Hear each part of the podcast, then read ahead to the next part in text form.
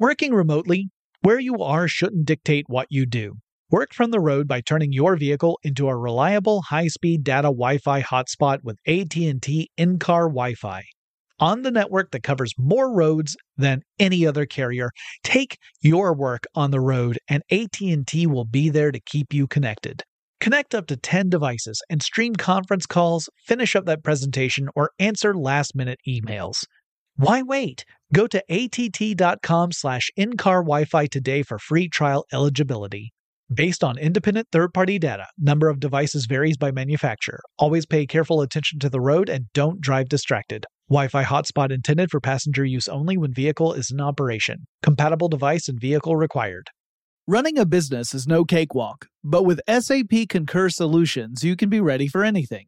You can manage travel, expenses, and AP all on one platform that's packed with AI and best practices, and that delivers it all through an easy, clear, I can't believe how simple that is experience. So, while not much can be done about that guy who never fails to burn the microwave popcorn and stink up the entire office, with SAP Concur, you can easily handle almost anything else.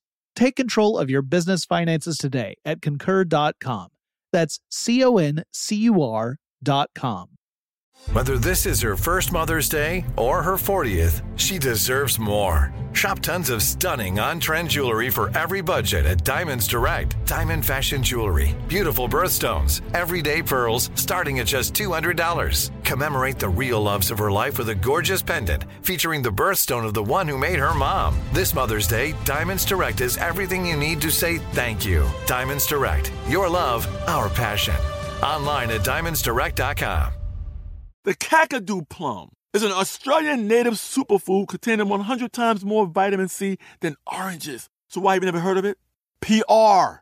No one's drinking a Kakadu smoothie? I'm JB Smoove, and that was a full episode of my new podcast, Straightforward, inspired by guaranteed straightforward pricing from AT&T Fiber. Get what you want without the complicated. AT&T Fiber, live like a gigillionaire. Available wherever you get your podcast. Limited availability in select areas. Visit AT&T.com slash hypergig for details.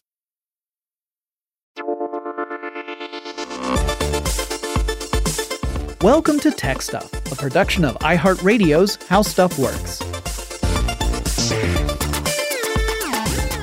And welcome to Tech Stuff. I am your host, executive producer Jonathan Strickland. I'm with How Stuff Works and iHeartRadio, and I love all things tech.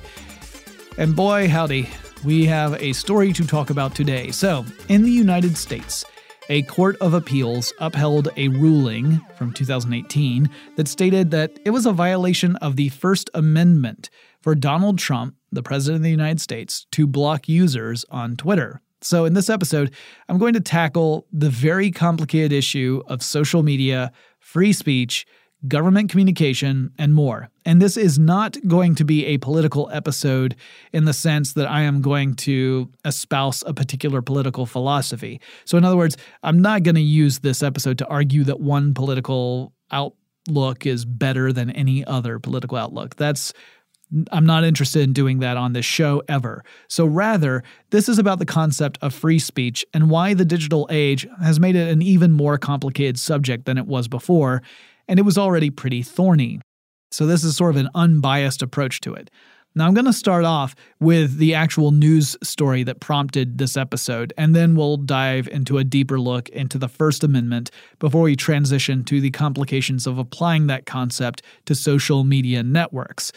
It all stems from a lawsuit that was first filed on July 11th, 2017, in the United States District Court for the Southern District of New York.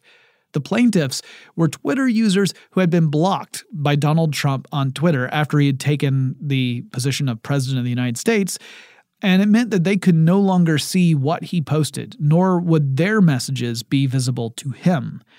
The Knight Institute at Columbia University would represent this group and argue that this amounted to a violation of the First Amendment guarantee of free speech. The judge in that case found in favor of the plaintiffs, saying that yes, this is a violation of their First Amendment.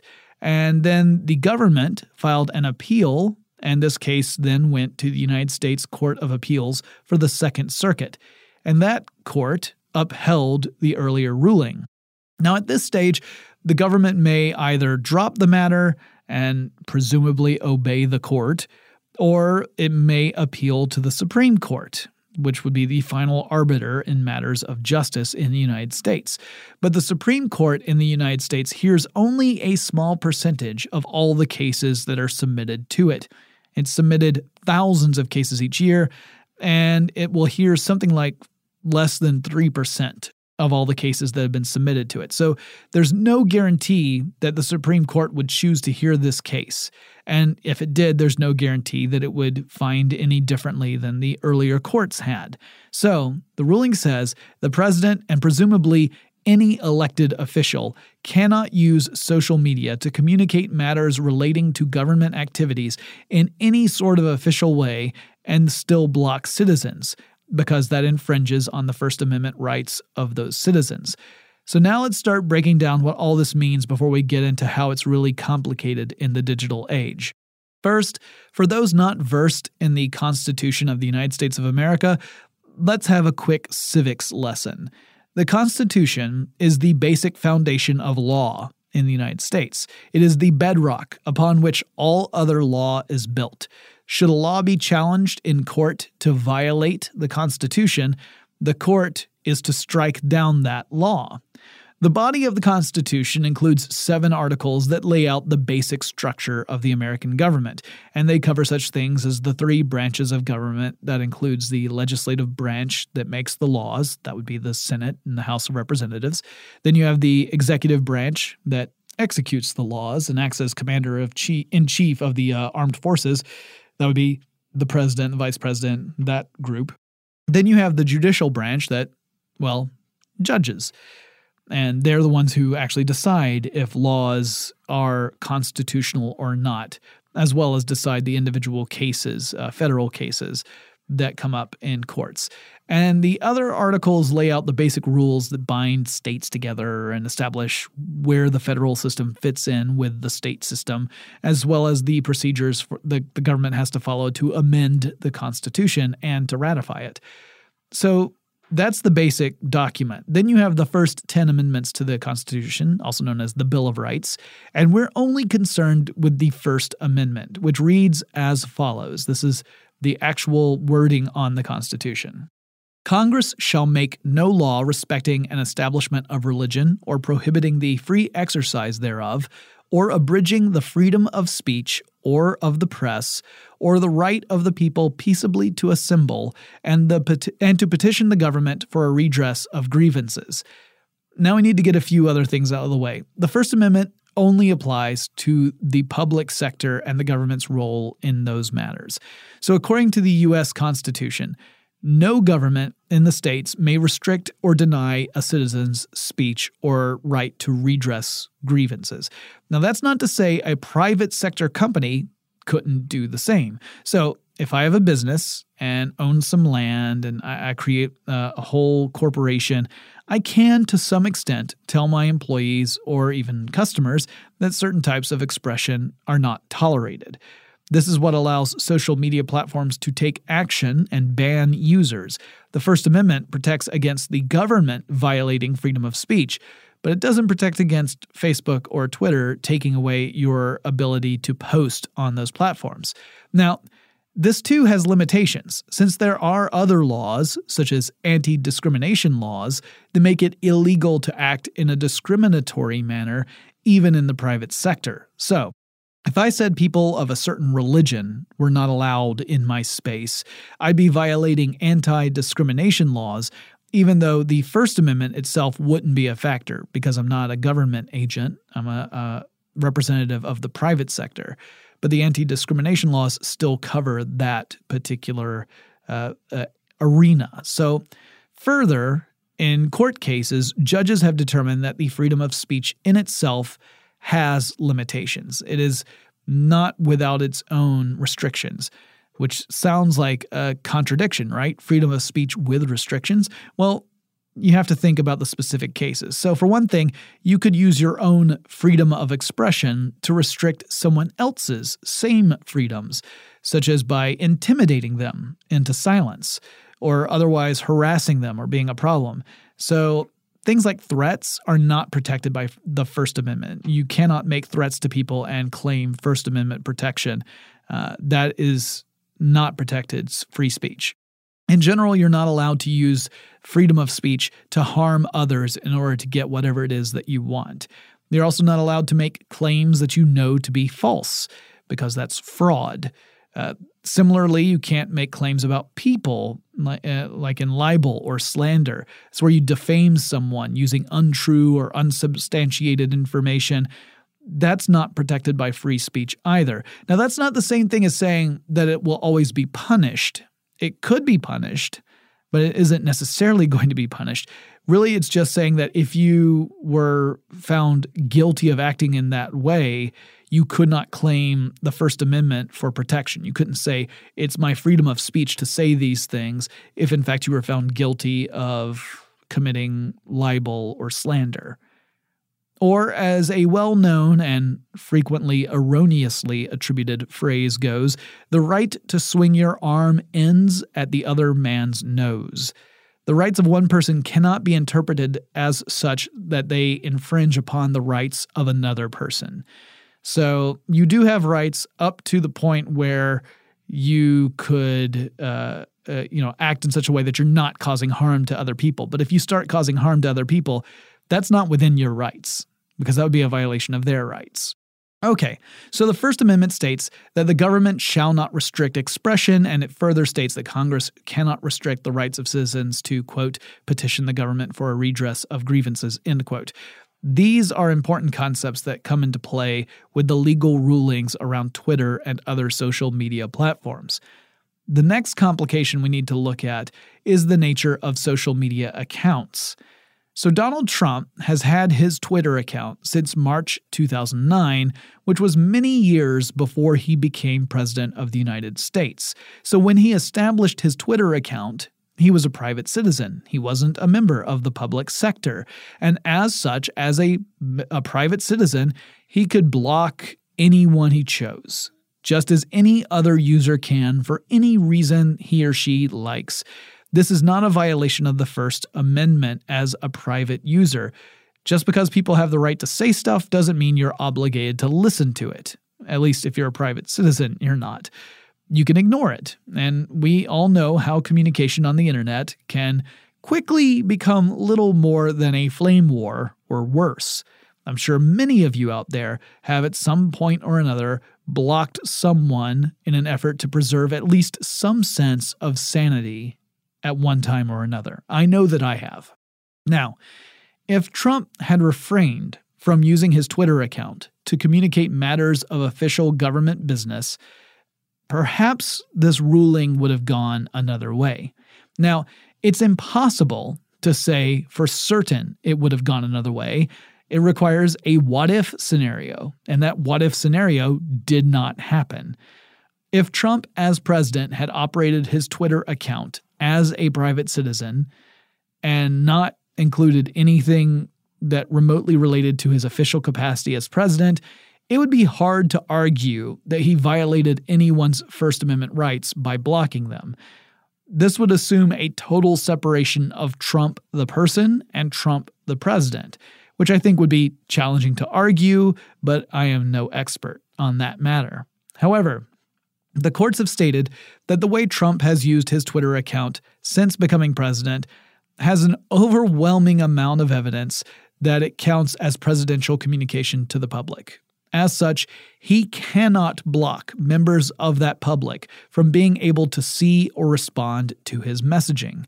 As the First Amendment states, he can't prevent citizens from petitioning the government for a redress of grievances. Since he uses Twitter to communicate government activities, including such stuff as hiring or firing members of his staff, intended changes to policies, or announcing executive orders, he is constitutionally obligated to keep those channels open. Now, this is an issue that goes beyond Trump. People from both the Republican and Democrat parties have had similar cases brought against them. The Secretary of State for Alabama, a guy named John Merrill, had a lawsuit against him, still does have a lawsuit against him from plaintiffs who argue that his blocking them on Twitter constitutes much the same matter as Trump's case, though Merrill disputes this, and that lawsuit has seen no resolution as of the recording of this podcast. In 2017, a Virginia District Court judge ruled against chairwoman of the Loudoun County Board of Supervisors. Uh, Phyllis Randall is her name.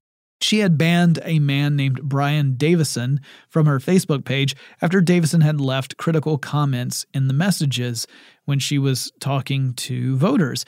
Randall had argued that this was her personal Facebook page. It wasn't the official page for her as in her role as chairwoman but the judge stated that she clearly was using it in an official capacity because she would solicit comment from the voting public in her posts, and therefore she could not exclude members of the public from that activity. Uh, very recently, Congresswoman Alexandria Ocasio Cortez has been sued for blocking Joseph Saladino, a YouTube personality who is currently seeking office in the United States, and she blocked him on Twitter. Saladino's argument is that the same rules that apply to Trump have to apply to all elected officials. Now, when we come back, we'll look at some of these issues a little more closely and talk about the difficult landscape we now find ourselves in. But first, I'm going to take a quick break. Working remotely, where you are shouldn't dictate what you do. Work from the road by turning your vehicle into a reliable high-speed data Wi-Fi hotspot with AT&T in-car Wi-Fi. On the network that covers more roads than any other carrier, take your work on the road and AT&T will be there to keep you connected. Connect up to 10 devices and stream conference calls, finish up that presentation, or answer last-minute emails.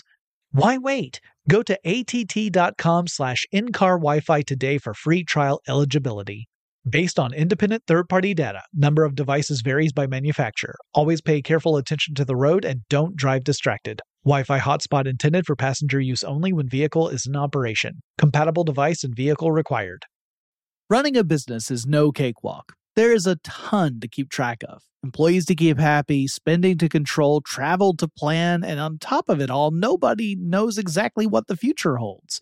Your finance team always has to be ready to change. But with SAP Concur Solutions, you can be ready for anything. You can manage travel, expenses, and AP all on one platform that's packed with AI and best practices, and that delivers it all through an easy, clear, I can't believe how simple that is experience and you can finally say goodbye to the costly mistakes and risks that come from manual work and spreadsheets. So, while not much can be done about that guy who never fails to burn the microwave popcorn and stink up the entire office, with SAP Concur, you can easily handle almost anything else. Take control of your business finances today at concur.com. That's C O N C U R.com.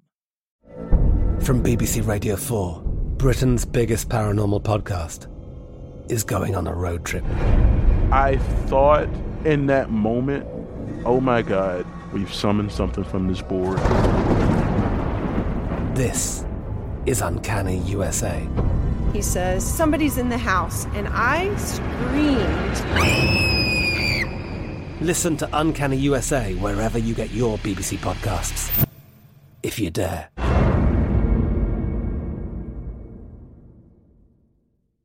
When you think about the future, what kind of technology do you envision?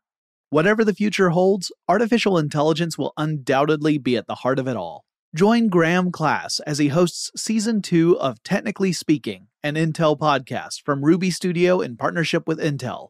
Explore the future of technology that's rapidly evolving our world today with the help of AI. There is still so much work and research needed to fully understand the power and potential of AI and Intel is at the forefront of implementing AI and revolutionary technology that's changing the world we live in for the better. In each episode, Graham interviews the minds transforming medicine and healthcare, retail, entertainment, personal computing, and more while pioneering new uses for AI in these spaces. Tune in every other Tuesday and explore the latest technology that's changing our world today and creating a more accessible tomorrow. Listen to Technically Speaking, an Intel podcast on the iHeartRadio app Apple Podcasts, or wherever you get your podcasts. I'm going to guess that most of you listening to this podcast have spent a decent amount of time on the internet. You've probably all heard the common wisdom never read the comments. You know that the internet, while it can give us access to entertainment, information, channels of communication, also facilitates trolling, hate speech, harassment, and all sorts of unpleasantness. The old adage of ignore them and they'll go away hasn't proven to be very effective, particularly in an age where some people will go to such lengths as doxing, digging up and then sharing private information about people, or swatting, in which a malicious person will give false information to law enforcement officials to initiate what amounts to an attack on a person's home or office.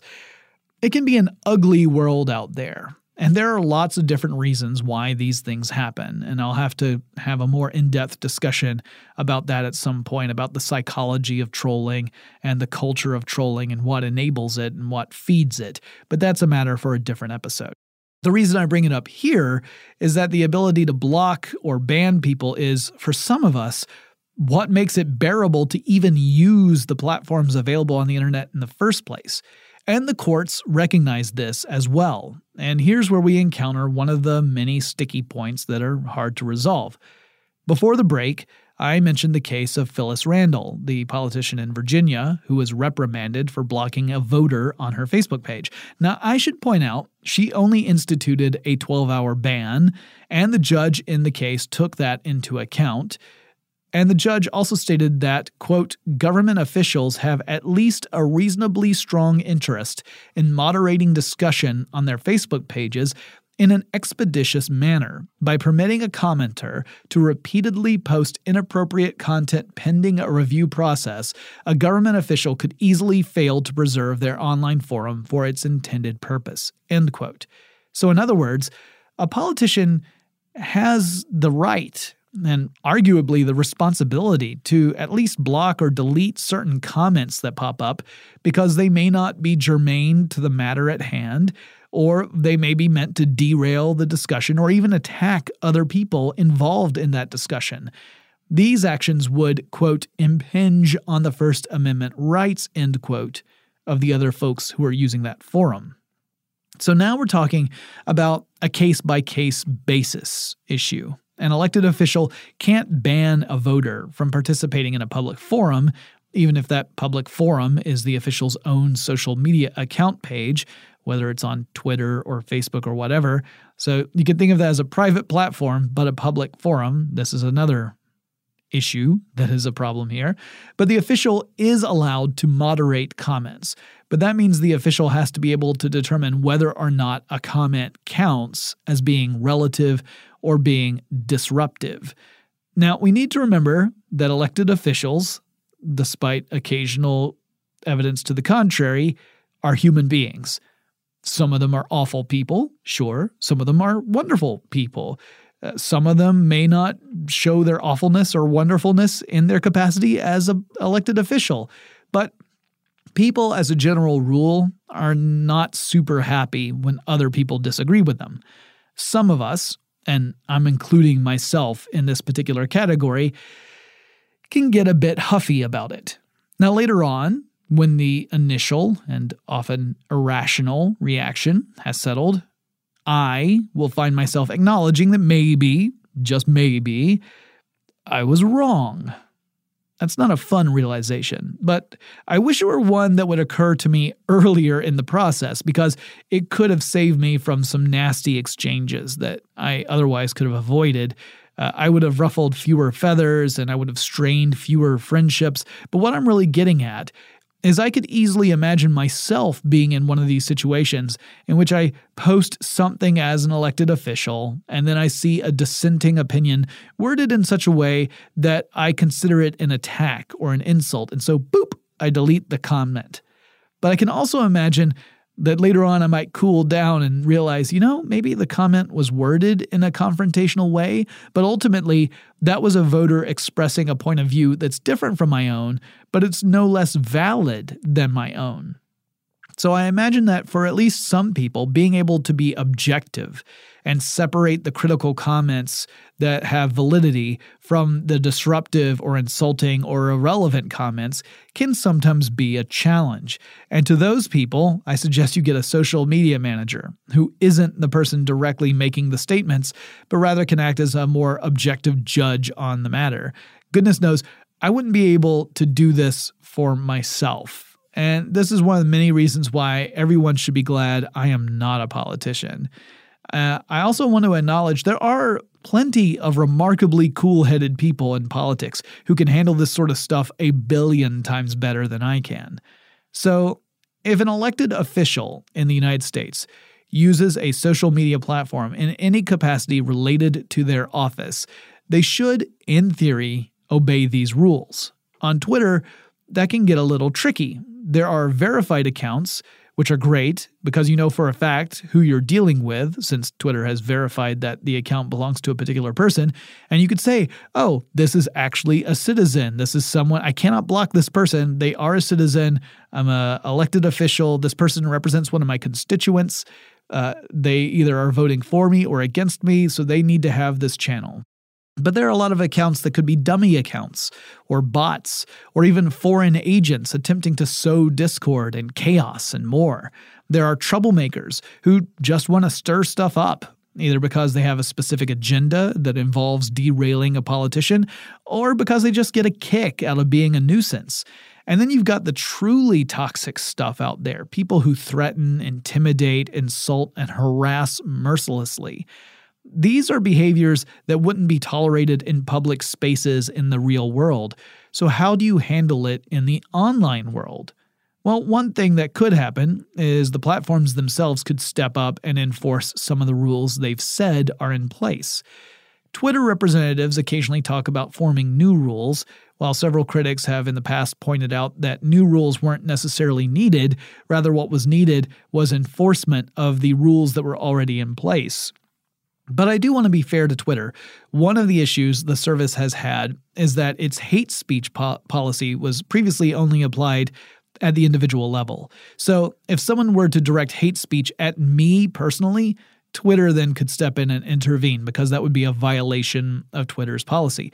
However, if someone were to attack a general group of people, like a specific race or a religious group, but was not targeting a specific individual, that was not covered by Twitter's policies. It wasn't explicitly against the rules. So the company has since revised those rules so that the hate speech rules have a more broad application. The platforms, being the private sector and offering a service, aren't bound by the same restrictions that the elected officials have to comply with. I've used this analogy in conversations with friends, so imagine for a moment that an official government facility, let's say it's a state legislature building, is actually built on private land and you are the landowner. And you've drawn up an agreement that gives you the right to close that land off to anyone you like at any time, and somehow no one really noticed or objected to that clause, and it was all signed in the agreement, and then one day you just arbitrarily decide to shut off access to the legislature building and you prevent lawmakers from going to work. It's a rather implausible example, but it's kind of similar to what we have with these social platforms, and that raises some alarm flags or red warning flags, I guess I should say, not alarms. Flags can't alarm very much, but red warning flags to the minds of people who see potential for problems in the future with this. Now, I can't imagine any reality in which Facebook or Twitter makes a move to completely remove a government account or the account of an elected official. You could make the argument that the elected officials themselves wouldn't be allowed to do that either, because it would be equivalent to destroying the records of public discourse on official matters. So, if you happen to be an elected official and you've created a Twitter account, deleting that Twitter account could be a big problem because there's going to be records of communication with actual constituents in that account. But the social media networks are in the private sector, so they're not bound by the rules that the government is. They're not likely to act in this way because, for one thing, These are companies operating and headquartered in the United States. Both Facebook and Twitter and others have been active with lobbyists to try and shape policy that favors these companies. It would be a bit counterproductive to take such an antagonistic stance against the government of their home country. Banning individual users who aren't government officials is a little less controversial, though most social platforms aren't keen to do that very frequently either. If Twitter figures out an account is a duplicate and is spreading disinformation or being used to attack people, it can ban those accounts. And it certainly has banned plenty of empty shell accounts that were created simply for the purpose of boosting follower counts. But in the case of those empty accounts, this was an easy call because they didn't represent real people and they were creating a fake sense of influence. Celebrities who had millions of followers saw those numbers reduced dramatically uh, in the wake of these bans, and that suggested that a large number of those followers weren't real people. But making that call was easy. Going after troublemakers appears to be more difficult, or at the very least, the platforms seem more reluctant to take action in those cases. Part of that might be due to a fear that taking action would result in a backlash against the platforms. Now, in an ideal world, from the point of view of a company like Twitter or Facebook, the platform would remain unbiased, objective, and hands off. It wouldn't interfere at all. It would just be a place for discussion, free of responsibility for the content of those discussions. Hey, it's not my fault if hate speech is going across this platform. I just made the platform, I didn't make the hate speech. But in the wake of various controversies involving misinformation and manipulation, that position is largely untenable. Now, there has been a fear among organizations like the Electronic Frontier Foundation, also known as the EFF, that the courts could find that a private sector platform like Facebook or Twitter could be viewed as a public forum itself, and thus the First Amendment restrictions would apply to those platforms as acting in that capacity. But in June 2019, the Supreme Court of the United States made a decision that appears to alleviate that concern somewhat. The case was one in which a nonprofit organization was essentially hired by the city of New York to operate public access channels in the city. And a couple of producers created a film for those public access channels, and that led to some complaints against the producers, and the nonprofit organization disciplined the producers as a result. The producers then sued this nonprofit organization, claiming that their First Amendment rights were being violated and this prompted an argument over whether the nonprofit should be held to those standards. Is it at all relevant with the First Amendment? And uh, on its own, the nonprofit isn't a government office or agency. It's a nonprofit organization, but it's not it's not related to the government. But, argued the plaintiffs, since the nonprofit was working on behalf of the city and the city is a government agency, it should be held to the same rules that the government is. Now, that could also apply to social networks. They are not created to be channels of communication between governments and their citizens, they're just communication channels, period. But if the Supreme Court had ruled that the nonprofit was effectively a surrogate for the government, the same could be argued for Twitter or Facebook.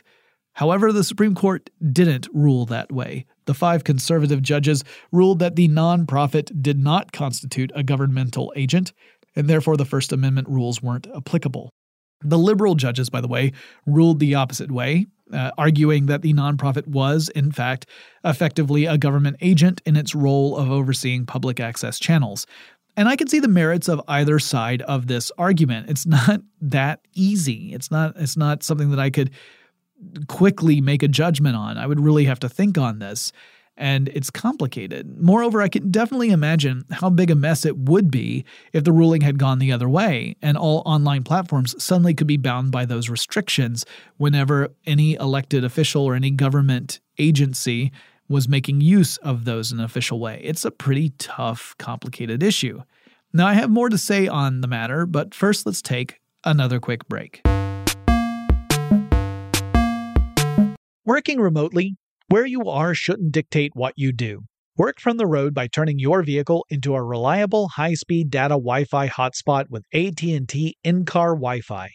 On the network that covers more roads than any other carrier, take your work on the road and AT&T will be there to keep you connected.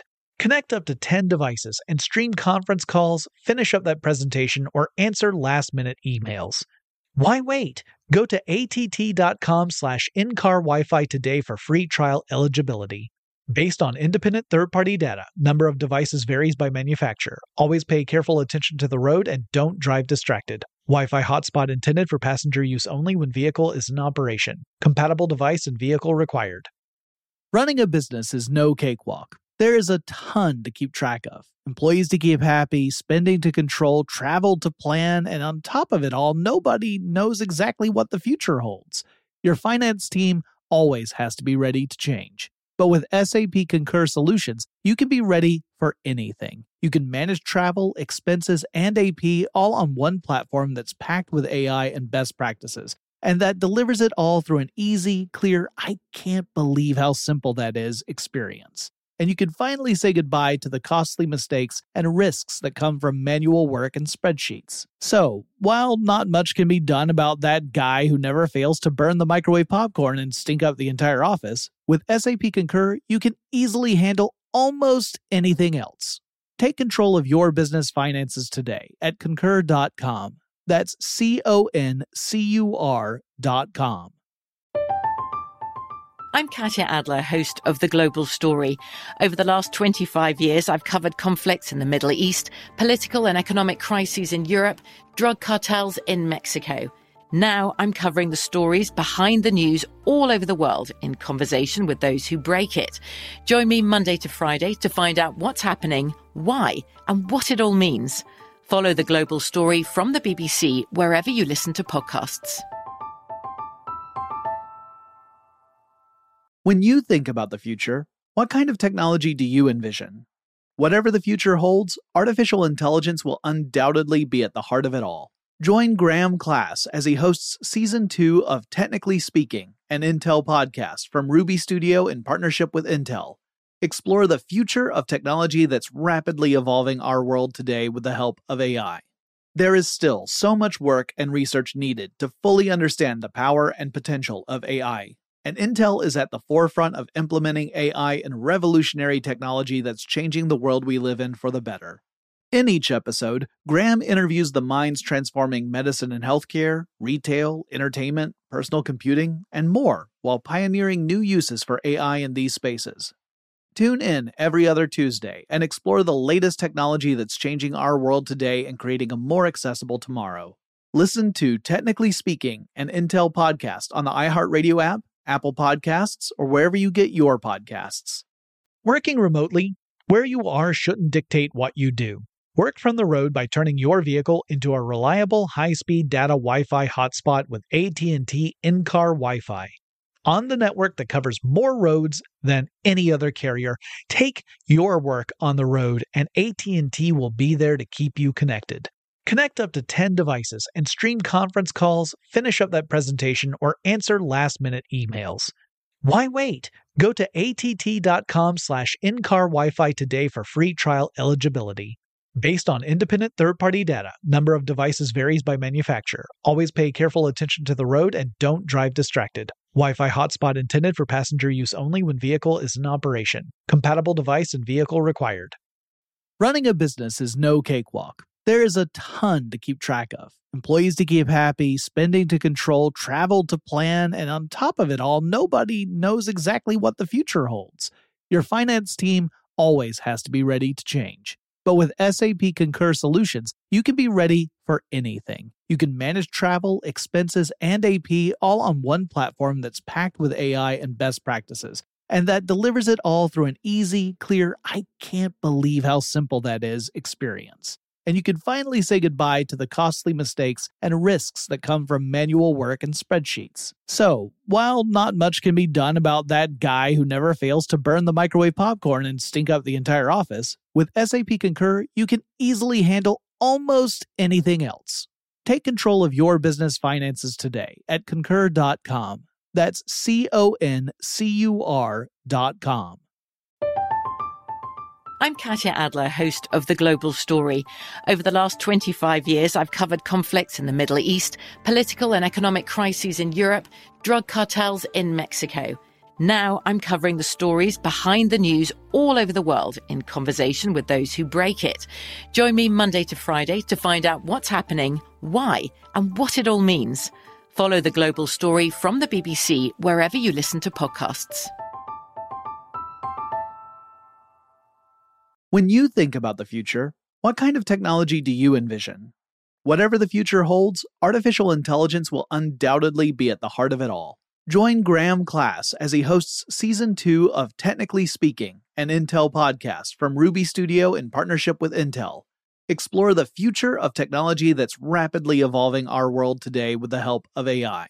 There is still so much work and research needed to fully understand the power and potential of AI, and Intel is at the forefront of implementing AI and revolutionary technology that's changing the world we live in for the better. In each episode, Graham interviews the minds transforming medicine and healthcare, retail, entertainment, personal computing, and more while pioneering new uses for AI in these spaces. Tune in every other Tuesday and explore the latest technology that's changing our world today and creating a more accessible tomorrow. Listen to Technically Speaking, an Intel podcast on the iHeartRadio app, Apple Podcasts, or wherever you get your podcasts. Let's get back to the concept of blocking folks on Twitter and how that relates to politics. Uh, I want to be fair to the judge for the original case against President Trump because the judge recognized that there is another option besides whether or not you can ban someone or whether or not you have to endure an enormous amount of abuse because you aren't allowed to ban or block anybody. The judge stated that officials could mute people on Twitter, not block them, but mute them. And muting is different from blocking. So when user A blocks user B on Twitter, not only will user A no longer see any posts from user B, whether they were directed at user A or not, user B will no longer be able to read any of user A's posts. It'll be as if each user appeared to stop existing in the eyes of the other one, at least on Twitter. And that was the the crux of one of the arguments was that if Trump blocks voters, they can't see what Trump is posting. And if Trump is posting in an official capacity as president, and those people are voters in America, that violates the First Amendment. But let's say user A doesn't block user B. Instead, user A mutes user B. In that instance, user A won't see any of user B's posts because they've been muted but user B will still be able to see all of user A's posts. The judge stated that this would be like a real world setting in which a politician addresses a crowd and chooses to ignore someone who is speaking out against that politician. Yes, the outspoken person has the right to be part of that public forum, and yes, that person also has the freedom of expression, but the politician isn't obligated to actually pay attention to it. Now, I appreciate that argument. It is a little more complicated than that, though, because, of course, in the public setting, the politician would still be able to hear the person who was protesting. Uh, they might not give it any acknowledgement, they might not uh, pay much attention to it, but they'll still be able to hear it. On Twitter, if you mute someone, you never hear anything from them again. So it's not the same thing at all right? It would be as if you were suddenly able to effectively tune out the frequencies of the protester in that public setting. So I'm not entirely convinced that this is a, a, a legit argument, but it is what the judge found. So, according to that original ruling, officials at the moment still have an out on Twitter. They can mute voters, they just can't block them. So that might work for Twitter, but it is a different story on Facebook, where moderation is all about making sure someone isn't trying to undermine an entire discussion.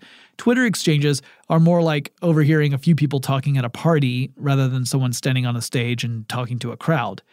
As is frequently the case with legal matters that revolve around the heart of a country's system of laws, there have been battles involving some pretty dark stuff that have really tested this subject.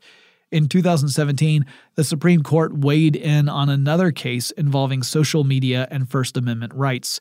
The case was Packingham versus North Carolina, and the crux of the story, again, was pretty darn dark. So in North Carolina, the state government passed a law that prohibited convicted sex offenders from being allowed to access social media websites. The state argued that social media enabled and facilitated the very offenses these people had been convicted of in the past, but the Supreme Court ruled that the law violated the First Amendment and that it would effectively criminalize a lot of otherwise legal activities. In that decision, the court stated while in the past there may have been difficulty in identifying the most important places in a spatial sense for the exchange of views, today the answer is clear. It is cyberspace, the vast democratic forums of the internet in general, and social media in particular. Now, that argument has prompted some people, like David L. Hudson Jr. of the American Bar Association, to call for a re examination and expansion of the First Amendment with regard to the digital space. Hudson argues that platforms like Facebook and Twitter have the ability to manipulate and censor public discourse on a level equal to or perhaps beyond that of government agencies. That the First Amendment is not expanded to include such platforms, that these protections guaranteed by the amendment will be moot because everyone's going to be communicating in those places and the amendment doesn't apply there. So he says we've got to change that. Now, obviously, that's not a point of view that everyone shares. Not everybody thinks that these private entities or entities in the private sector should be held to those restrictions. But it does show how this concept is really complicated and thorny. Recently, after I recorded a short radio segment about this subject, the producer for that segment suggested something I thought was really interesting. He suggested that perhaps we'll see a future in which social media networks create special verified accounts for government use only, uh, or government use to the public. And these accounts will, by default, have certain features disabled on them, such as the ability to block a Twitter account. Presumably, these accounts would have some sort of indication akin to a verified Twitter checkmark to let people know they represent actual official government accounts. And I certainly see the value in that, though, even with such a system in place, it would still be the responsibility of the public officials to make certain they weren't using their private accounts in a way that could be seen as part of their public role, or else they would be held to the same restrictions. Now, from a personal perspective, I do think that if you are in a public office in the United States, and if you operate one or more social accounts in a way that is meant to engage with the public you represent, in a way that relates to your public role, you should not be able to block people from seeing what you post. I can't imagine a scenario where you could hold a public forum, but then say, oh, but these members of the public aren't allowed to hear or see anything that happens in there. Only this other select group of the public will get that privilege. Because if it's a public forum, it has to be public for everyone. This matter, by the way, is far from settled. I'm sure we'll continue to see complications in the digital space regarding the freedom of speech and the government's responsibilities in that space. And we'll probably see more actions like the time a, a departing Twitter contract worker on his last day at Twitter set into motion the deletion of President Trump's Twitter account. You might remember when that happened. Now, in that case, according to the departing employee, he did it as sort of a gesture. He didn't think it was actually going to happen. People had flagged Trump's account as having violated the terms of service of Twitter. So, this former employee, just as before he was ready to clock out for his last day, initiated the process needed to delete Trump's account. And he had stated he never thought it would go so far as to actually happen, that somehow there had to be protections in place to prevent it without further authorization. So he did it as sort of a symbolic gesture, thinking nothing would happen. But it actually did end up deleting President Trump's account, though only temporarily. It's these sorts of actions, by the way, that lead to advocates arguing that the social media networks have a huge responsibility to those who utilize the services. Hopefully, this episode has highlighted how challenging this issue is, and for people outside the United States, illuminated some of the arguments behind the whole thing and why it's such a big deal. Um, I'm not entirely convinced that there is a right way to move forward. Uh, I think no matter what we choose, it's going to be a, a, a solution that is not going to be satisfactory for all parties involved. Uh, I think the courts have ruled in the right way, and I do think it should apply to politicians across the board, not just ones that are of one party or another. Uh, I also think that we have to have some means that they can take in order to avoid being, you know, attacked. Politicians are people too. I don't know how many of you out there have had to uh, withstand online attacks. Uh, it is never a pleasant experience, and it can be really, really demoralizing. Uh, it can certainly create real sense of trauma. I have friends in the space who have had real hard times dealing with this stuff. I've been pretty fortunate. I've dealt with a little bit of harassment, but nothing on the scale of some of my colleagues. And that's not even being a publicly elected official. So there needs to be a balance. Obviously, social media is going to continue being a major communications channel moving forward. It's not likely that we're going to see people back off of it. But I honestly don't have the answer to this. Um, I think that we're making steps in the right direction, but I don't know that we're ever going to come up with the perfect solution. But what do you guys think? Uh, and if you have any suggestions for future episodes, you should reach out to me and let me know about those. You can email me. The address is techstuff at howstuffworks.com or pop on over to our website. That's techstuffpodcast.com. You're going to find links to where we are on social media over there. And, uh, I promise I, I probably won't block you. You'll also find an archive of all of our previous episodes and a link to our online store where everything you purchase goes to help the show, and we greatly appreciate it. And I will talk to you again really soon.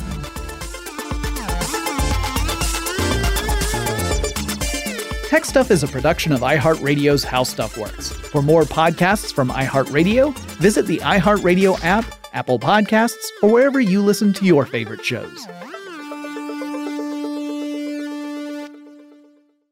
Running a business is no cakewalk, but with SAP Concur Solutions, you can be ready for anything. You can manage travel, expenses, and AP all on one platform that's packed with AI and best practices, and that delivers it all through an easy, clear, I can't believe how simple that is experience. So, while not much can be done about that guy who never fails to burn the microwave popcorn and stink up the entire office, with SAP Concur, you can easily handle almost anything else. Take control of your business finances today at concur.com. That's C O N C U R.com. From BBC Radio 4, Britain's biggest paranormal podcast is going on a road trip. I thought in that moment, oh my God, we've summoned something from this board. This is Uncanny USA. He says, Somebody's in the house, and I screamed. Listen to Uncanny USA wherever you get your BBC podcasts, if you dare.